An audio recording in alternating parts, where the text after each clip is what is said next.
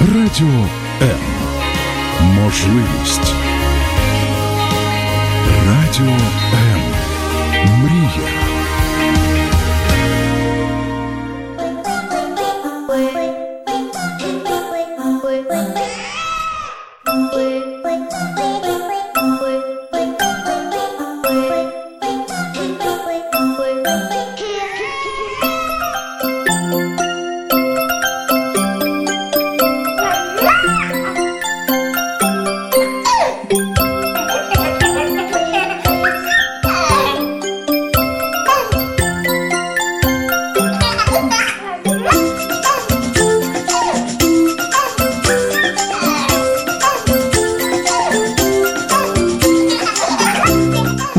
пристрасті. Як не збожеволіти від щастя, яке зветься діти.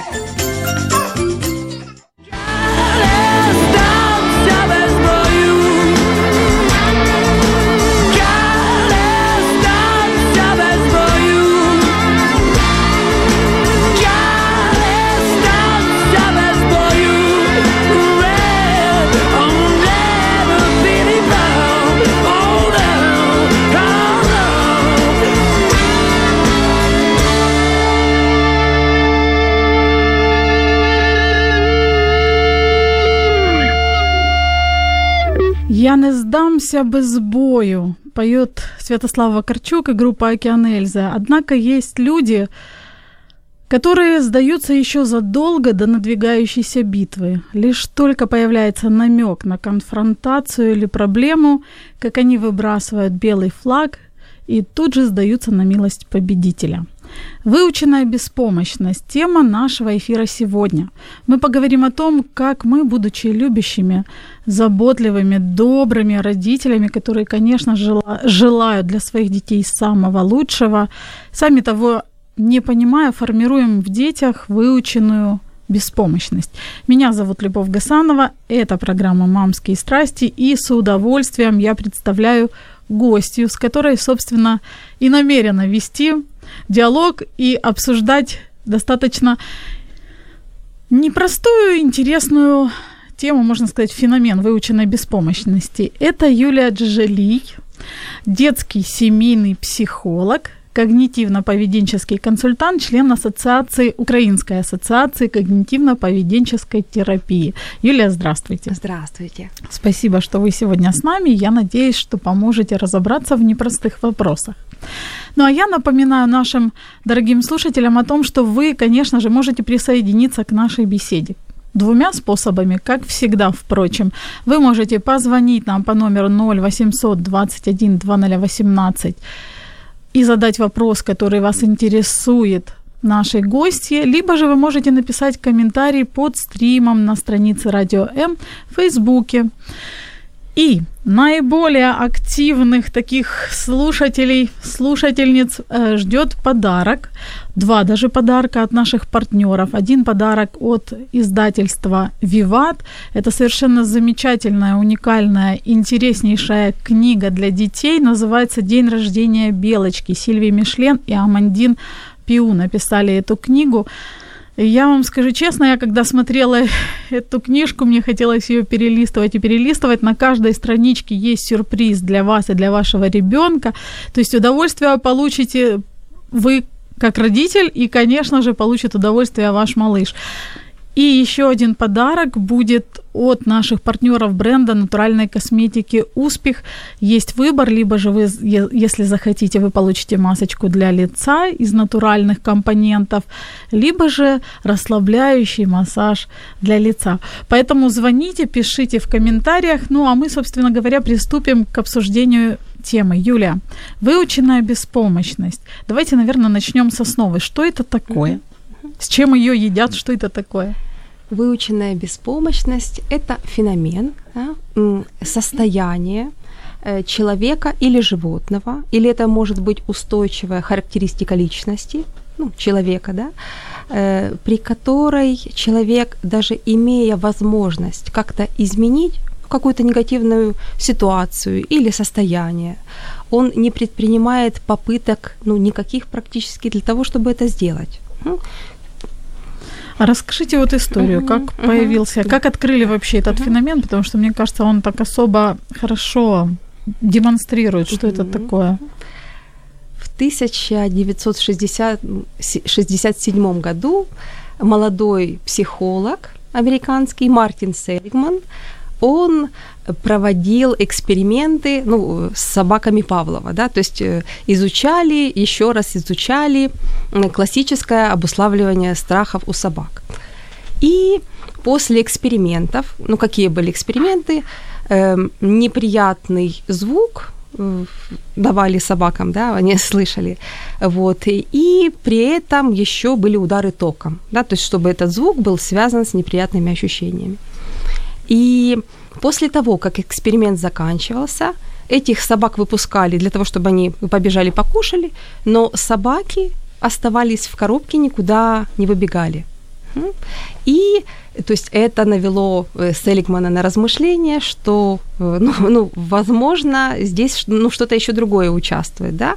Поэтому взяли, ну, провели снова ряд экспериментов, уже брали три группы собак, те, которые вот как раз подвергались вот этим вот ударам электрического тока, э, и никак не могли на это повлиять.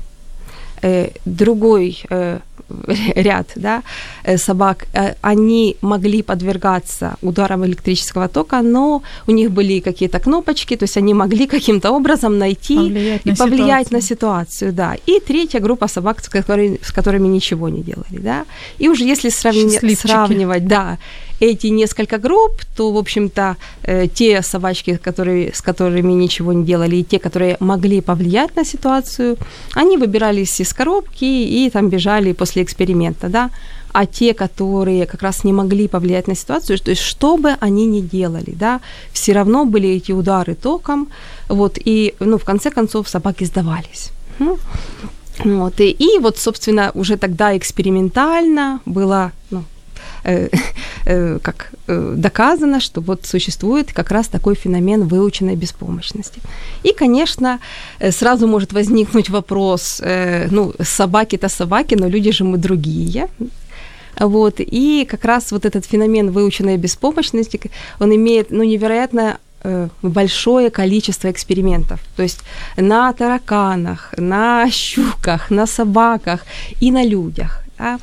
Э, И уже в 70-х годах э, один американский психолог э, японского происхождения, не помню фамилию, он проводил очень много экспериментов на людях. М, Жестоко, и, конечно. Э, ну, значит, ну, конечно же, э, то есть по этическим стандартам удары током людям точно, ну, никакие не, не предполагались, да, но ситуация была какая? То есть абсолютное множество разных экспериментов, э, когда несколько групп человек,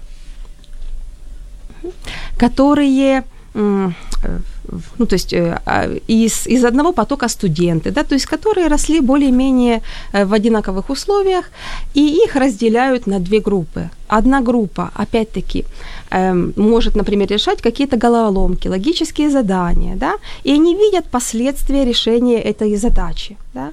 Вот другая группа, э, то есть даже если решают правильно, им никакой не дают обратной связи, да, то есть они не знают, они правильно решают или нет.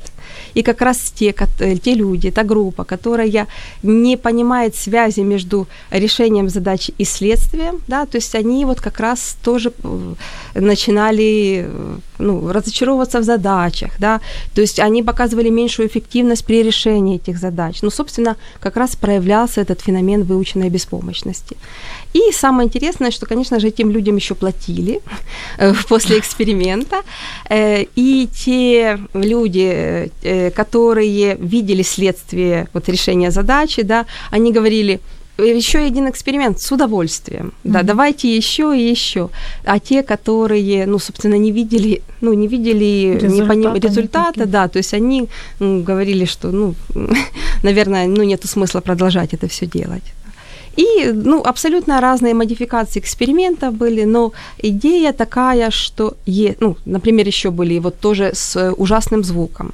В одной э, комнате люди, ну, им сказали, что вы можете найти кнопочки, который неприятный звук, который раздается в помещении, ну, как-то выключить. Нейтрализовать. Да, да. Вот. И сказали это и одной группе, и другой.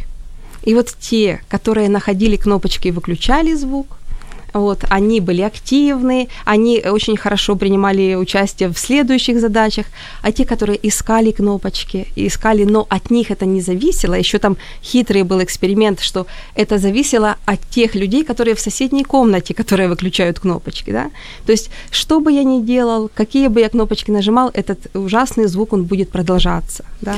Ну вот вы знаете, мне кажется, то, что вы рассказываете, очень интересно. Почему? Потому что сейчас, как мне кажется, нас пытаются вот тоже активно учить вот этой выученной беспомощности, транслируя нам всевозможные там программы, не программы, новости, опять-таки поток информационный нам Мгм, рассказывает о том, что вы ничего не можете сделать. То есть фатально, все плохо, все трагично, и э, рядовой человек, обычный гражданин, никак не может якобы повлиять на ситуацию. У нас есть звоночек, и мы прервемся, потом. Здравствуйте. Вы в прямом эфире. Да, у меня вопрос к гости а, следующий. Э, Скажите, пожалуйста, насколько сильно влияют э, родственники, если они вот 3-5 раз в неделю приезжают а, к ребенку и своими фразами они как бы подпитывают несостоятельность, ну, несостоятельность ребенка, например, а, не лезь, упадешь, там, ты еще маленький, не трогай это. Если в остальное время, да, родители воспитывают уверенность, говорят о том, что у тебя все получится, попробуй, сделай это. Вот насколько м, можно минимизировать этот э, вред и до какого возраста, да, то есть, допустим, если до трех лет э, такое говорится, то что будет дальше?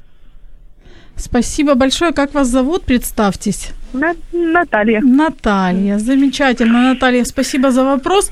Э, Я не знаю, насколько он э, был слышен нашим слушателям. У нас тут небольшие технические сбои, поэтому я повторю. Наталья спрашивает, насколько вот влияние, например, бабушек и дедушек, которые там говорят нельзя, там, ну то есть формируют вот какие-то такие моменты, насколько оно сильно и влияет на формирование выученной беспомощности, если при этом родители оказывают должную и хорошую поддержку ребенку. И Юля? действительно, э, спасибо, Наталья, за вопрос. Это очень актуальный вопрос, то, с чем сталкиваются многие родители. Ну, Селигман считает, вот вы, я начну с конца, вы говорили, до какого возраста, вот это важно. В принципе, э, Селигман э, ну, проводил исследование, он считает, что где-то до 8 лет э, родители могут активно как сформировать вот эту вот выученную беспомощность у ребенка как э, ну, часть личности, да, как характеристику личности.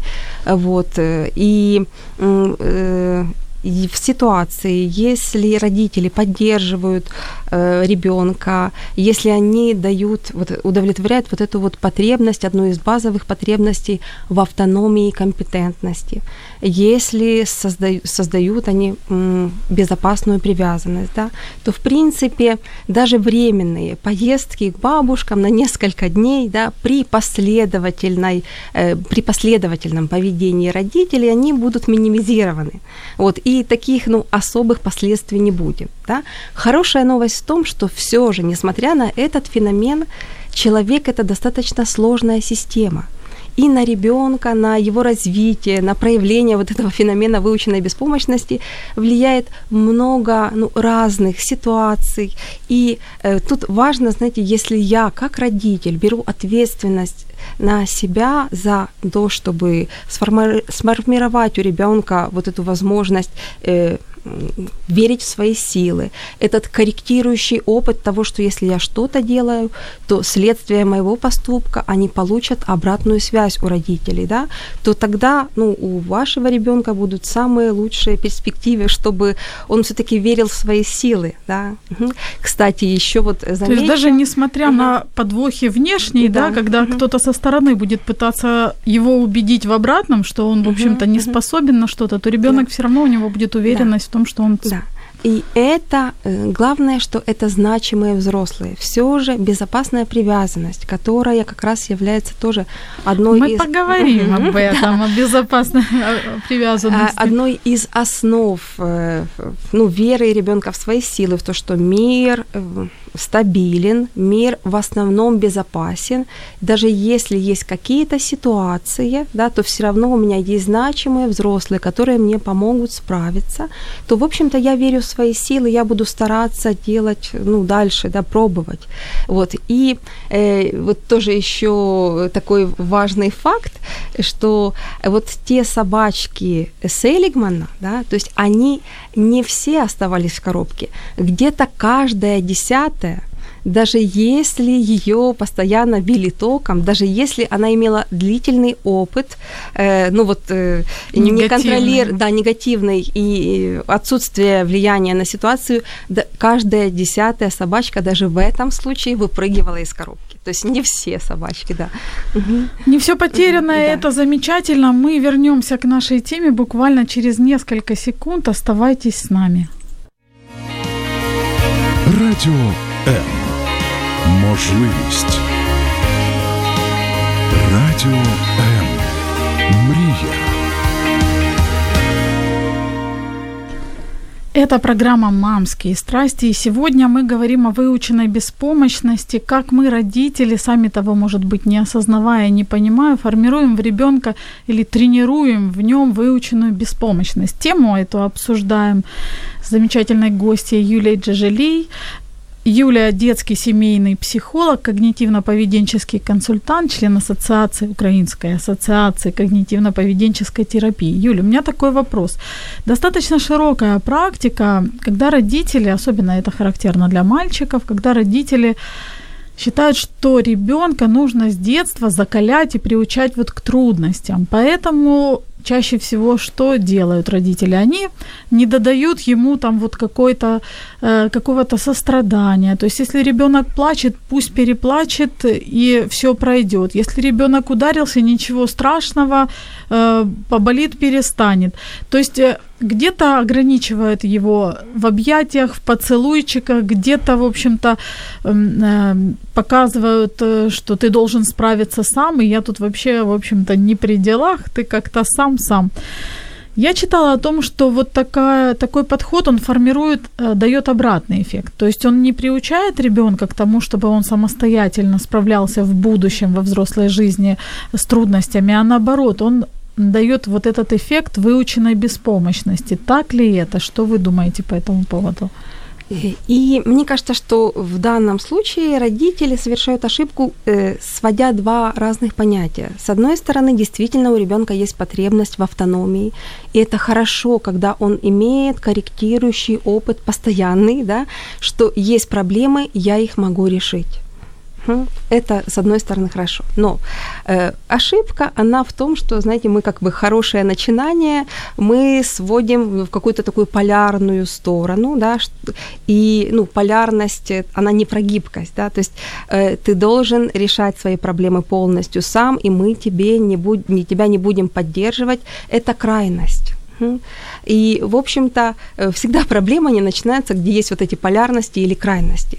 Да? С одной стороны, решай все проблемы сам. Да? Если э, ну, встать на место маленького ребенка, да, с какими-то он может справляться, да? но есть проблемы, которые гораздо больше. Да? И если рядом нет тех взрослых, которые поддержат, которые скажут, так бывает, которые эм, валидизируют те эмоции, которые есть у ребенка, да, которые, если нужна помощь, они помогут. Да, и тогда у меня есть вера в том, что с какой-то частью проблем я справляюсь сам, но если это проблемы те большие, да, то я их тоже могу контролировать и могу решать с помощью тех значимых взрослых, на, которые могу, на которых я могу опираться. И у меня тогда есть этот опыт, что со многими проблемами я могу справиться. Да? А это как раз хорошая прививка против этой выученной беспомощности. Потому что на когнитивном уровне, ну, что человек себе думает, да, ну, при выученной беспомощности, если случится проблема, то поскольку я не влияю на этот мир, ну, у меня мои возможности влияния, они минимальны, поэтому не стоит и стараться. Да? Э, Ну, вот такая, такие когнитивные процессы. Что на эмоциональном уровне происходит? Да? То есть фрустрация. По сути, это э, ну, грусть, тоска, э, ну, то есть вот эти вот, как мы условно говорим, да, негативный эмоциональный фон. И что будет в поведении? Ну, в поведении будут, ну, отсутствие попыток вот, ну, что-то еще предпринять. Мгм. Вопрос. Вот э, я понимаю, что все мы, конечно, родители, хотим для своих детей самого лучшего, но мне кажется, часто мы сами не осознаем в силу определенных обстоятельств, что мы что-то делаем не так. Даже родители, которые хотят приучить ребенка к самостоятельности таким способом, они ведь по большому счету хотят лучшего для ребенка. Что родители делают чаще всего? Могли бы назвать там, например, топ-5 ошибок, которые мы допускаем родители и тем самым тренируем в ребенке беспомощность. Если выделить, ну так знаете, ряд поведенческих ошибок, да, то основная ошибка – это отсутствие связи между поступком и следствием. И вот это отсутствие связи как раз э, оно может вот таким образом проявляться, да, вот э, четыре вида, скажем. Первое – это когда у меня есть какое-то поведение, у меня как у ребенка, да, и я не вижу никаких следствий, никаких последствий вообще в принципе. Мгм. Вот это, если так э, сказать э, о таком стиле привязанности, э, свободный либеральный. Да? То есть ребенок пусть делает все, что угодно. То есть и он не будет видеть эту обратную связь от родителей, да? что что-то я делаю и это поощряется, что-то я делаю наоборот есть ну такие негативные следствия поступка, да. То есть вот первая ошибка поведенческая это в принципе никаких следствий, да. То есть, что бы ребенок ни делал, родители реагируют да, абсолютно да, ровно. Да. Мгм. Хорошо или плохо. Да, ли? то, или вообще не дают никакую обратную связь. Да. Э, Второе это если ребенок что-то делает, а связь э, ну, одно, ну, однобокая, и она постоянно одна и та же. Мгм. То есть, что бы ребенок не сделал, родитель кричит. Что бы ребенок не сделал, родитель наоборот улыбается. То есть, э, Ой, молодец. да, да. Ударил кошку. Ой, молодец. И, и эм, еще вот одна ошибка – это асинхронность. Что имеется в виду? Э, сегодня я э, ну, сделала какой-то, ну, испекла блинчики, да, вот, э, и тут через месяц мама вспоминает, что за этот месяц ты сделал, испекла блинчики, э, там, делала уроки, и вот за это тебе награда. То есть мама дает обратную связь, есть следствие поступка. Но для ребенка, особенно мы знаем, что дети, в принципе, живут в основном здесь и сейчас. Эти события не будут связаны. Или вот тоже такой, знаете, э, хороший пример, это когда папа после работы в пятницу вечером э, решает воспитывать ребенка. Да? Оно несет дневник за эту неделю, да, и, о, здесь была двойка, ну, теперь будет выговор, да, то есть ребенок уже не помнит, что в понедельник у него было, а следствие он получает в пятницу. Эти два события Не не, взаимосвязаны. И он чаще всего связывает вот это вот следствие с ближайшим поступком. А Это может быть замечательный поступок. Знаете, он в пятницу вечером пришел, сделал уроки на понедельник. И следствие поступка – это папа приходит и начинает его воспитывать. Да? И это как раз тоже, собственно, формирует вот эту вот выуч- выученную беспомощность. Ну, я тут стараюсь, а следствие ну, не, не то, которое ну, ожидалось бы. Да? И еще все-таки, ну, это такие мы поведенческие рассмотрели м, влияния. И, конечно же, ну, отдельно стоит это вот это вот создание эмоциональной, прочной, устойчивой связи. Да? Если мы говорим об ошибках, поэтому если родитель э, совершенно ну, по-разному реагирует на одно и то же, что ребенок, э, ну, как, как он проявляет себя. Если родитель в эм, общении с ребенком эмоционально нестабилен, если он не дает ему поддержку, если гиперопекает и не дает возможности делать что-то самому, да, то как раз это те условия, в которых и ну, рождается эта выученная беспомощность. 0800 21 2018 вы можете позвонить э, и задать вопрос, который вас интересует, звонки бесплатно с любых номеров, либо же вы можете написать нам комментарии под стримом на странице Радио М в Facebook. Юль, вот мы уже говорили, вы уже упоминали о том, о привязанности, о том, что важно, чтобы привязанность была надежной, качественной. Многие, наверное, мам уже слышали о, о теории привязанности. А могли бы рассказать, что означает качественная, надежная привязанность?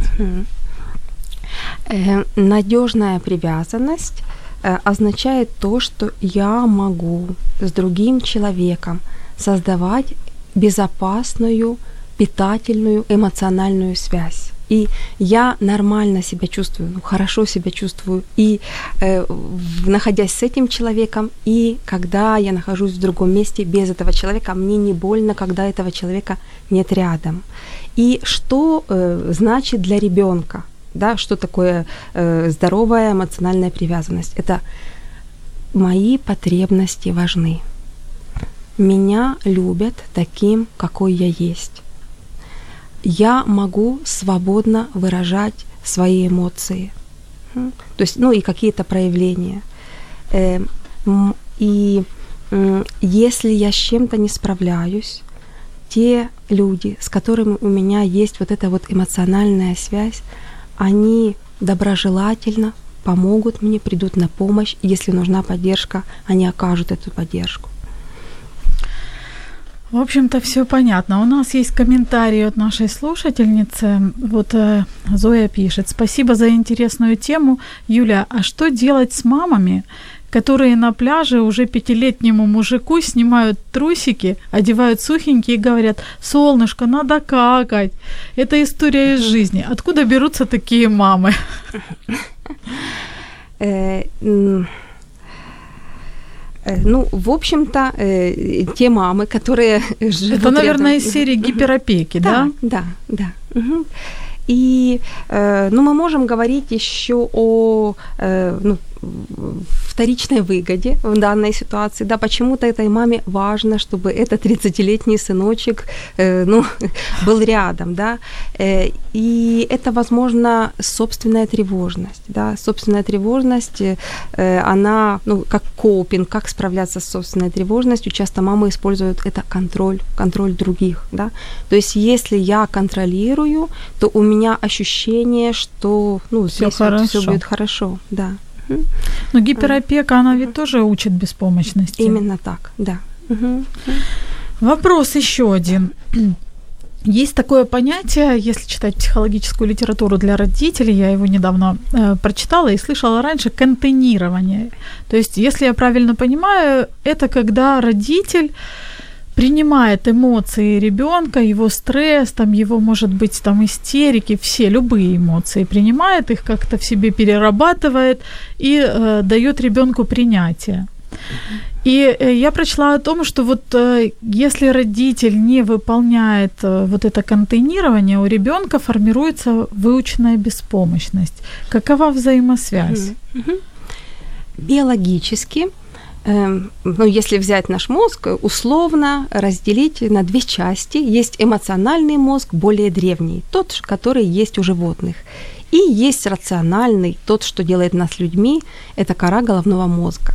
Кора головного мозга в норме созревает до 25 лет. Это та часть мозга, которая отвечает за планирование, контроль и контроль эмоций. Да. То есть дети, они физиологически не могут сами себя успокоить. И э, для этого есть, в общем-то, взрослые. Э, можно даже так сказать, что взрослые, ну, э, те значимые взрослые, которые есть у ребенка, это его кора головного мозга. Мгм. Как интересно. И э, что делает кора головного мозга? Она говорит о том, что я знаю, что сейчас тебе грустно. И это нормально. И каждый бы человек на том месте, скорее всего, тоже бы грустил, в общем-то. И я, наверное, бы тоже. И дает здоровое послание. Да? То есть а, кора головного мозга, она может, знаете, подняться над ситуацией, она может посмотреть в будущее, расценить эту ситуацию, которая происходит здесь и сейчас, ну, знаете, с такого континуума жизненного. Да, то есть и понять, что, ну, эта ситуация, она не настолько критична, не настолько страшна. Биологически это ребенок ну, не может сделать, но это может сделать взрослый. Да? И э, если сейчас у меня есть ну, у ребенка опыт того, что, знаете, у меня тут нет собственной коры, но есть кора взрослого ребенка, да, то происходит как раз процесс тот, что ну, даже вот такие события я могу пережить, да, и э, я могу справиться даже с собственным вот таким вот эмоциональным состоянием и я знаю, что это за эмоциональное состояние. То есть, если я не знаю, что со мной происходит, то это что-то страшное, неконтролируемое, ужасное, вот те события, на которые я как-то не могу повлиять, да. Но если есть рядом взрослый, да, который помогает мне на это повлиять и э, ну, выполняет функцию коры, то у меня есть этот опыт того, что я даже с этим могу справиться. А, собственно, лучшее, что э, ну, нас э, меняет, да, это именно корректирующий опыт. Юль, исходя из того, что вы сказали, получается, что когда ребенок, например, закатывает истерику, он это делает не то, что специально, он просто не может совладать со своими эмоциями. Именно так. Угу, да. И что родителю сделать в, такой, в таком Да. случае? И я могу даже, вот, знаете, алгоритм, что делает родитель. Первый шажочек – это установление контакта. Я с тобой. И как, э, что может родитель э, сказать, как ребенку дать понять, что он с ребенком сейчас? Я вижу, что сейчас ты грустишь. Я вижу, что ты расстроен. Я вижу, что ты злишься. Мгм. То есть, ну, родитель дает э, понять ребенку, что он- с ним, что у них есть контакт. Второе, я уже говорила, валидация. Валидация это значит, что это чувство в этой ситуации, оно имеет место быть, оно может проявляться, и это нормально. Помните? По факту принятия, Да, да? да, да, вот из базовых потребностей есть одна потребность такая важная, это свобода выражения эмоций. И здесь как раз потребность свободы выражения эмоций удовлетворяется. Ты имеешь право грустить здесь, да? Помните это пресловутое «не грусти», там «не злись», да? Ну, конечно, так Да, как раз э, активно тоже используется. вот, то ты имеешь право грустить, злиться, да, и взрослый, ну, даже говорит о том, что, ну, это нормально, так бывает, да. Следующий шажочек – связь с другими. Я бы на твоем месте тоже так бы злился. Другие бы, каждый в, в такой ситуации на твоем месте тоже бы, ну, тоже чувствовал, скорее всего. М? То есть почему нам это важно? Потому что э, есть потребность, знаете, в сопричастности. Вот, то есть мы э, часть ну, большой вот, вот этой вот человеческой системы. Нам важно а, принадлежность, да, вот принадлежность к другим. И последний, пятый шажочек, да, и четвертый, четвертый шажочек, это вот это здоровое послание, спокойное из коры головного мозга. Да? Но сейчас мы пойдем и, ну, как-то порешаем проблемы, там, да, сейчас, что мы можем в долгосрочной перспективе сделать, да, вот. И вот эти вот четыре шажочка, это как раз, ну, важное, ну, то, что родителям стоило бы себе, ну, э, Тренировать. тренировать, да. Потому И, что да, мы интуитивно поступаем, и наши реакции, понятное дело, это, в общем-то, приобретенные, наверное, тоже в детстве или у родителей как-то. И надо тренироваться, мне кажется, активно себе выписать эти шажочки. Юль, вопрос такой, как выученная беспомощность влияет на развитие ребенка? На интеллектуальное развитие, на эмоциональное и даже на физическое.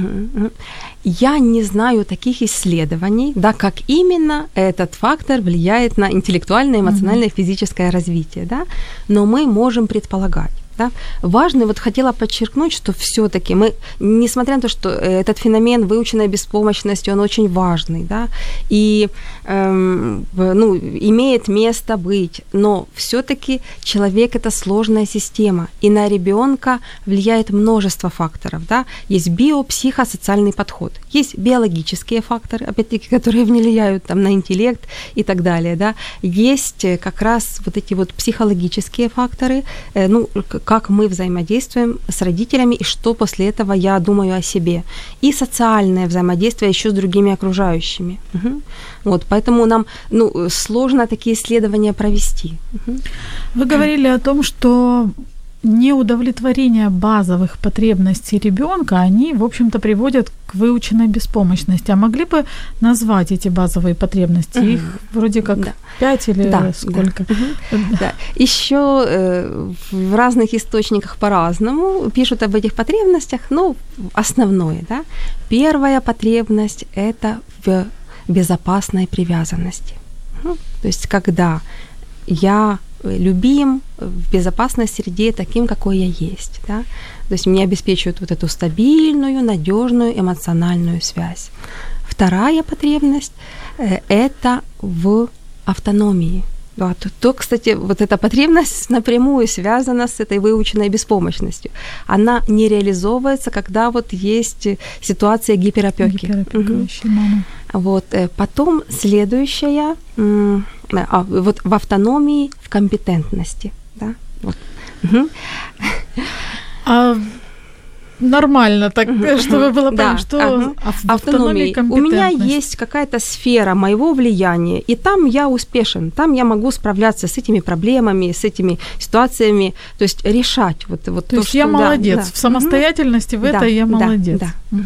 да. Есть потребность в границах. А, И э, как раз потребность в границах – это когда, ну, мы говорим, это можно, ну, знаете, злиться нормально, грустить тоже нормально, но агрессивное поведение, там, кричать и Бить драться кого-то. ни в коем случае нельзя, да. То есть мы таким образом, ну, даем понять, что есть границы, есть мои личные границы, есть границы других людей. И э, следующая – это потребность в свободе и выражения эмоций. То есть это нормально, что я могу, ну, как-то вот проявлять свои эмоции, да. Вот, то есть это моя потребность, да. Вот то, что мы вспоминали, не злись, не грусти, там, не живи, э, ну, вот это как раз потребность Можно тогда и не злиться, реализована. и Да, грустить. да, это нормально. Можно эмоции мы можем э, переживать, проявлять, но наше поведение, оно должно быть все-таки в каких-то рамках социальных норм, да. Ну, то есть И- это, в принципе, о границах. Наверное, эти базовые потребности как-то между собой Да, да, связаны да, и да, перекликаются. да. Мгм. Мы вернемся к теме нашего разговора буквально через несколько секунд. Оставайтесь с нами. Ви слухаєте Радіо М. Радіо М. Музична хвиля.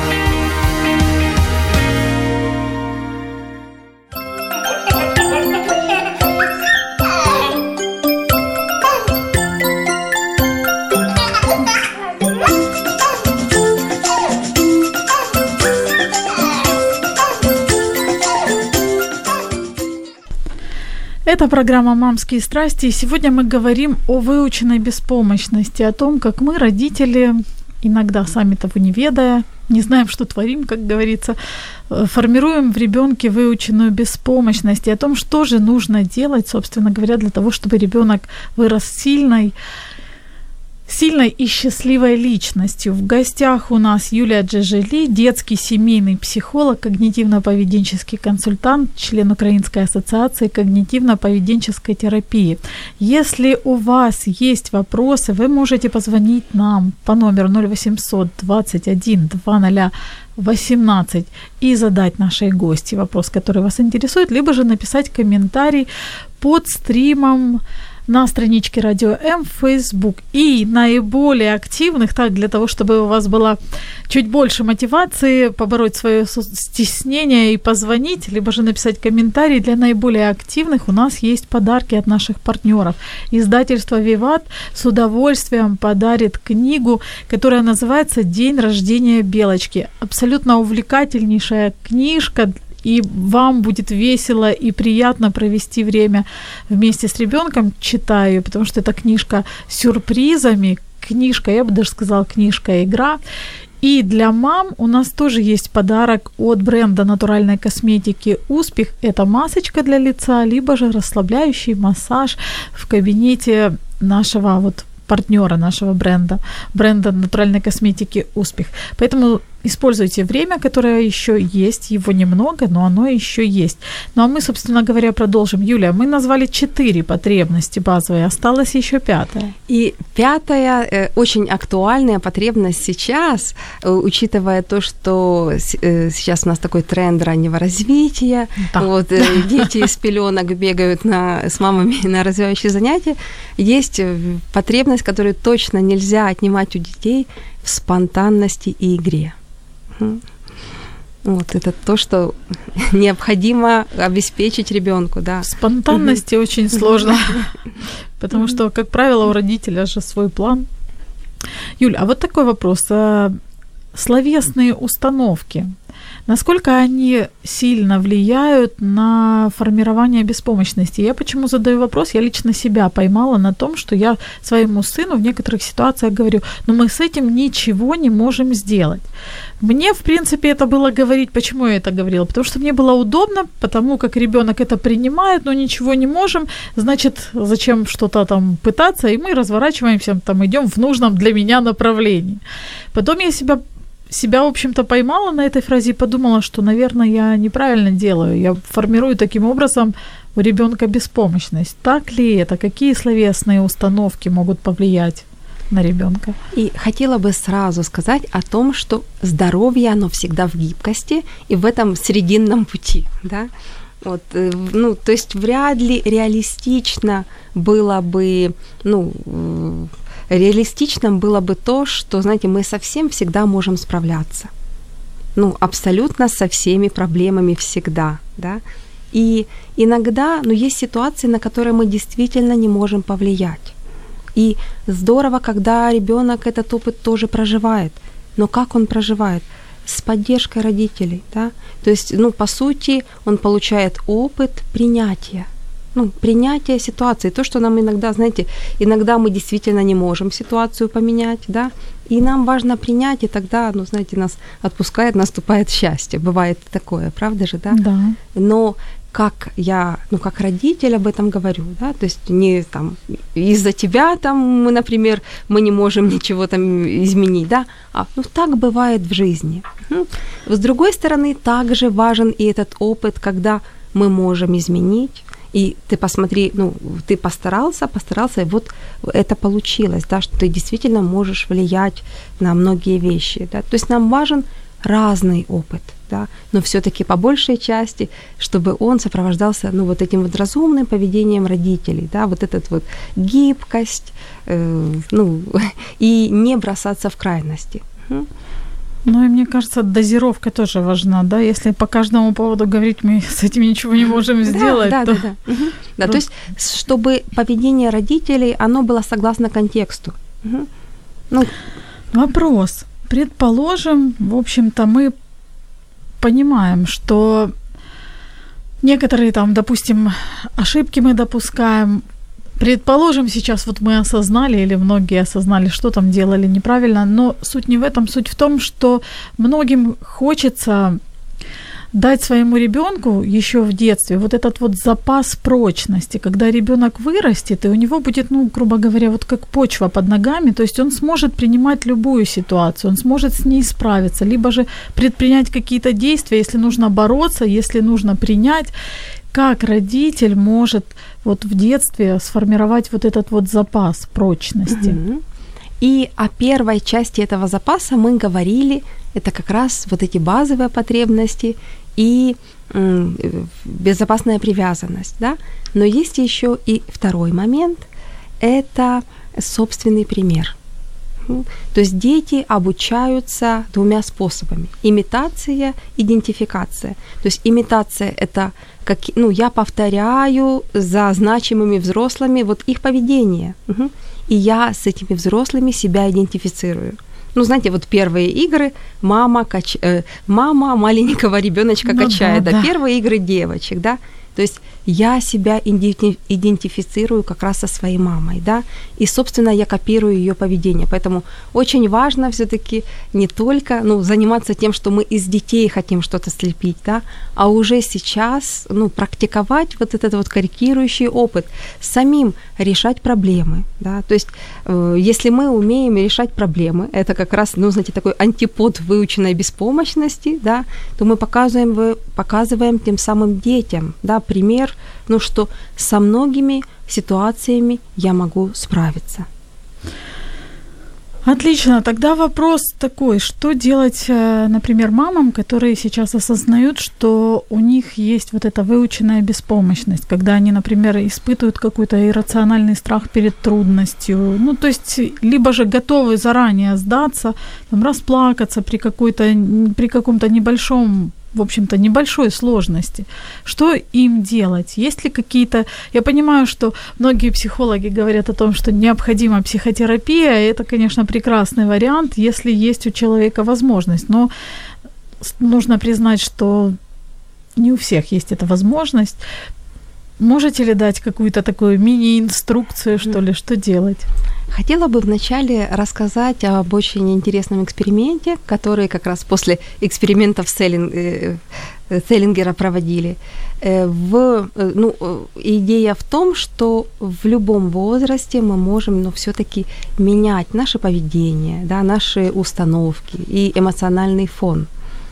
Это замечательно. Э, э, э, Значит, в американском доме престарелых несколько ученых-психологов, они новоприбывшим на, разных этажах давали разные инструкции. И на одном этаже новоприбывшим они сказали, значит, по понедельникам, вторникам и четвергам у вас такое меню. Просим вас приходить, пожалуйста, вовремя там, на обед, завтрак и ужин. Э, Значит, э, в саду у нас растут цветы, э, и если вам нужен будет цветочек, то, пожалуйста, попросите обслуживающий персонал, чтобы он там украсил ваше помещение. И инструкции, они были направлены на то, что, знаете, обслуживающий персонал все обеспечит. Правила есть, их нельзя нарушать, только-только вот такой вот распорядок у нас есть. На другом этаже была совершенно другая инструкция. По понедельникам, вторникам и четвергам у нас такое-то блюдо. Но если вы хотите другое какое-то блюдо, просим вас, пожалуйста, заранее, за день подойти и сказать, что вы хотите именно это. Если вы хотите цветочек у себя в комнате, то, пожалуйста, пройдите в сад, вы можете эти цветочки рывать и приносить, украшать свое помещение. И так далее. Другие инструкции, которые были направлены на то, что человек может сам даже в маленьких сферах влияния, ну, в- ну на эти сферы влиять, да.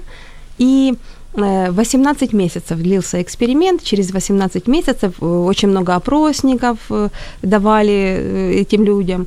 Э, Значит, э, уровень удовлетворенности жизнью эм, ну, гораздо был выше там, где люди могли влиять даже на вот такие вот маленькие вещи. Э, Смертность на 30% была ниже. Ну, ну, это дом престарелых, то есть люди уже, знаете, в пожилом возрасте. И по очень многим показателям те люди, которые могли сами да, влиять на меню, на э, обстановку, на просмотр телепередач, они чувствовали себя гораздо лучше. Что делать? Да, да. А у И нас вывод. буквально минута остается, поэтому Э, хочется Э, И то, что я говорила, да, повторюсь, важен нам корректирующий опыт. Во-первых, э, нам гораздо легче э, м, менять э, в- ну, что-то в тех сферах деятельности, которые для нас действительно ценны. Поэтому очень важно определить, какие ценности ну, мне важны. Да?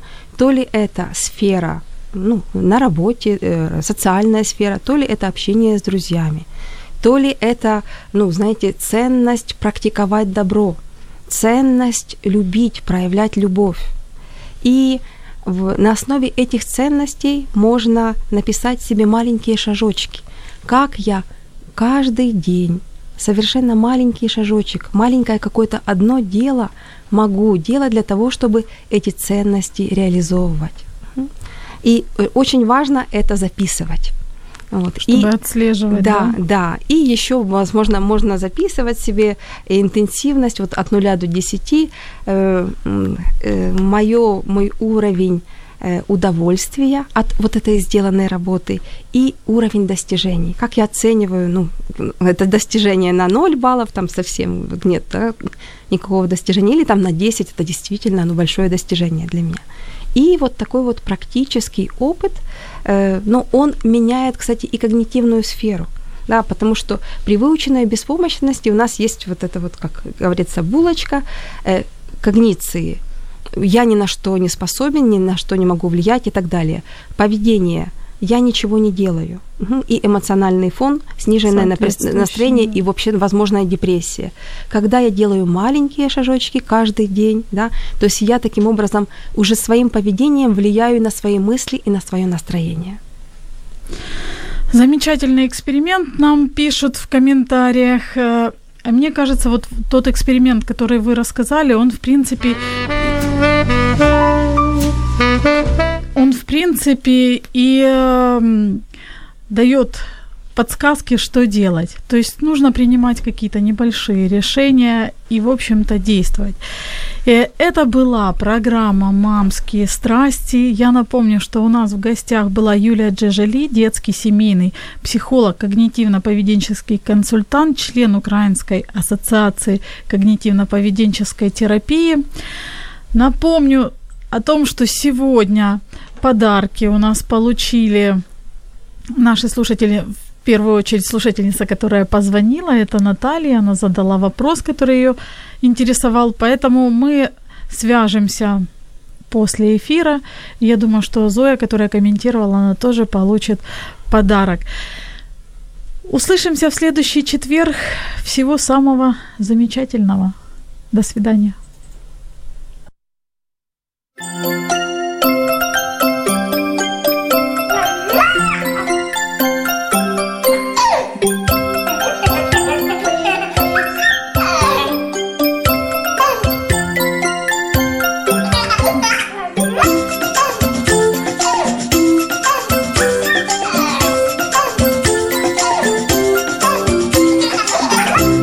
Мамські пристрасті. Як не збожеволіти від щастя, яке зветься діти.